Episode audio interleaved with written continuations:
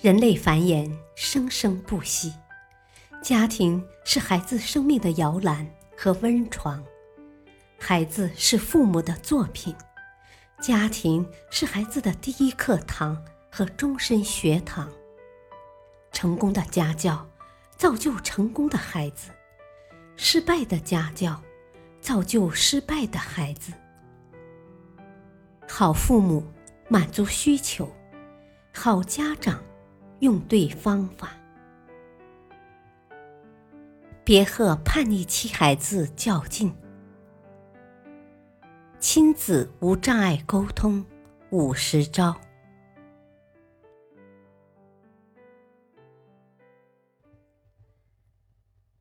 孩子染上说谎的恶习怎么办？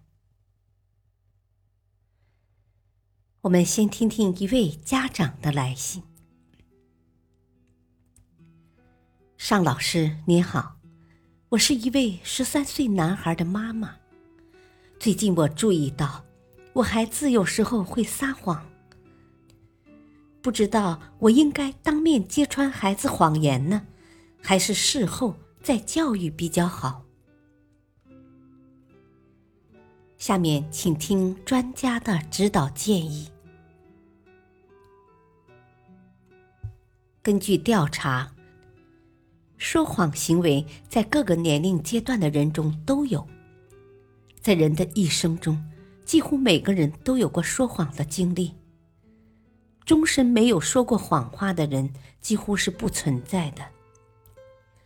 不过，有的是迫不得已、善意的谎言，而有的则是为了欺骗而存在的信口雌黄。换而言之，就算金无足赤、人无完人，但说谎造成的危害性却有天壤之别。而青少年往往没有权衡这个度的能力，所以当我们成年人看到他们小小年纪，便面不改色心不跳的说起谎言来，我们自然而然的会感到担忧。孩子的谎言的确让父母和老师伤透心神，却又感到迷茫。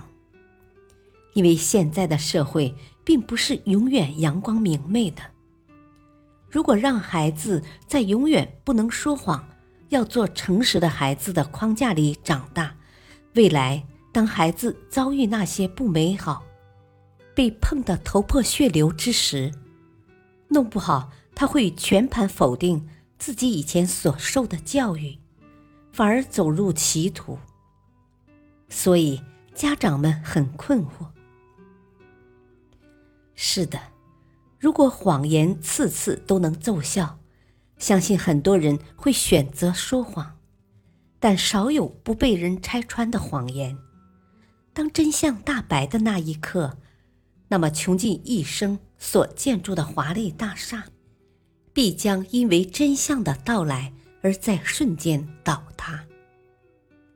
所以，作为家长和老师，我们要学会甄别孩子嘴里的谎言，先看看孩子说谎的类型。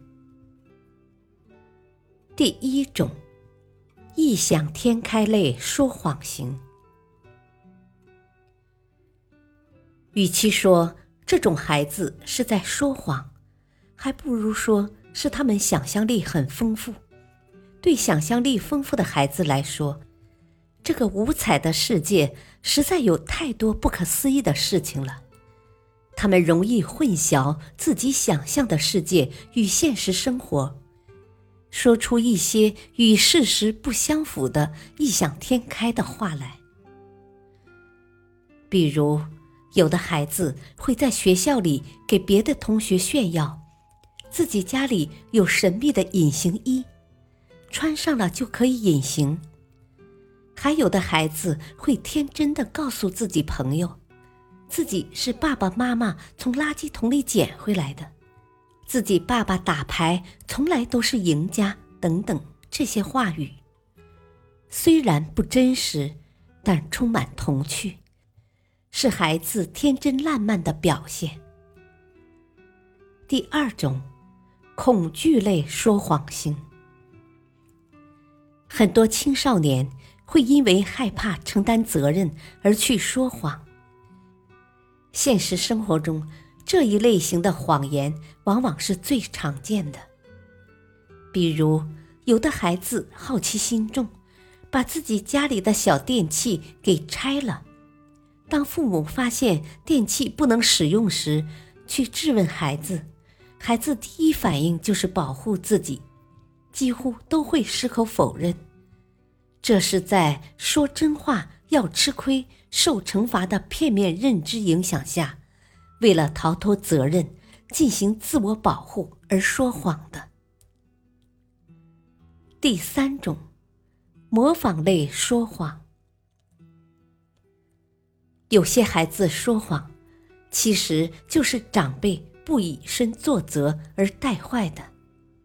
不少家长在孩子面前从不避讳，公然说谎。就拿家庭生活中最常见的情形来说吧，家长看到自己不想接的电话，往往就让自己孩子去接听，然后教孩子说自己不在家的谎话。有些景点，身高低于一米二的孩童可以免票。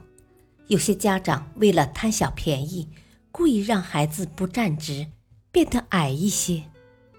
当孩子看到自己的亲人都可以为了目的而去说谎，也就会上行下效，去模仿说谎。第四种，品质类说谎。事实上，这类孩子。数目最少，但往往对周围的人乃至社会造成恶劣的影响。这类孩子心思比较缜密，为了自己的目的而编造谎言，企图蒙混过关，骗人相信。这四种类型的谎言里，有无伤大雅的谎言，也有充满恶意的谎言。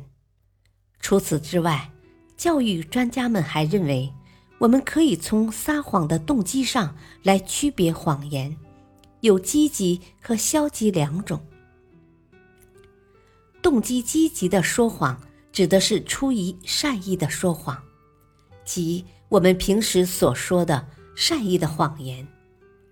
这种谎言有时候能产生很好的效果，就如同前面我们说的异想天开类谎言一样。让听到的人抿嘴一笑，觉得这个孩子可爱天真。又比如，有些时候他人热情邀请我们参加某些活动，但我们自己又有事在身，断然拒绝会伤感情。此时撒个小谎说不舒服，而婉言拒之，对彼此反而更好。此类的谎话常常听见。但他表现出来的却是对亲情、友情的重视和维护。动机消极的说谎则恰恰相反。消极的说谎动机包括逃避惩罚、满足虚荣、吸引他人注意、掩盖错误等等。这种类型的说谎，即我们通俗意义上所说的说谎。是一种不诚实的表现，有着出于损人或利己的意图。因此，当这种现象发生在青少年身上时，需要提高我们的警惕。上文中列举了这么多关于谎言的剖析，无非就是让家长们全面了解孩子们说谎的情况。家长在平时与孩子相处时，要学会鼓励孩子说真心话。我们不能根据自己的好恶来选择孩子是否说真心话。有些父母听了好听的真心话就很高兴，而听了令人不悦的真心话就会生气。特别是当孩子做错了事，做父母的如果一开始就凶神恶煞。恐惧会让孩子失去坦白的勇气，使他们开始试图逃避责任，因为说真心话会挨打，所以他们就用说谎来进行自卫。因此，作为父母，就应在鼓励孩子说真心话的同时，做到既能听得进令人愉快的真心话，也能听得进让人生气的真心话。同时，在孩子的眼中，父母是他们生活中的支柱，父母的一切言行都对孩子有着潜移默化的重要影响。长辈们应该以身作则，切不可为了达到某种暂时的目的而欺骗孩子，对孩子说谎。处理事情时，尽可能坦诚、耐心的讲解道理。此外，对孩子许下的诺言要实现，做到言而有信。万一忘记或无法实现时，也应该向孩子道歉，并说明原因，这样对改正孩子的说谎行为才有帮助。只有根据不同的原因采取教育措施，才有益于纠正孩子说谎的不良倾向。在纠正孩子说谎时，父母应循循善诱地向孩子指出说谎的危害性。让孩子在内疚中知错，在鼓励中改错。这其实并不难，在生活里，只要我们稍作留心，就可以区别对待。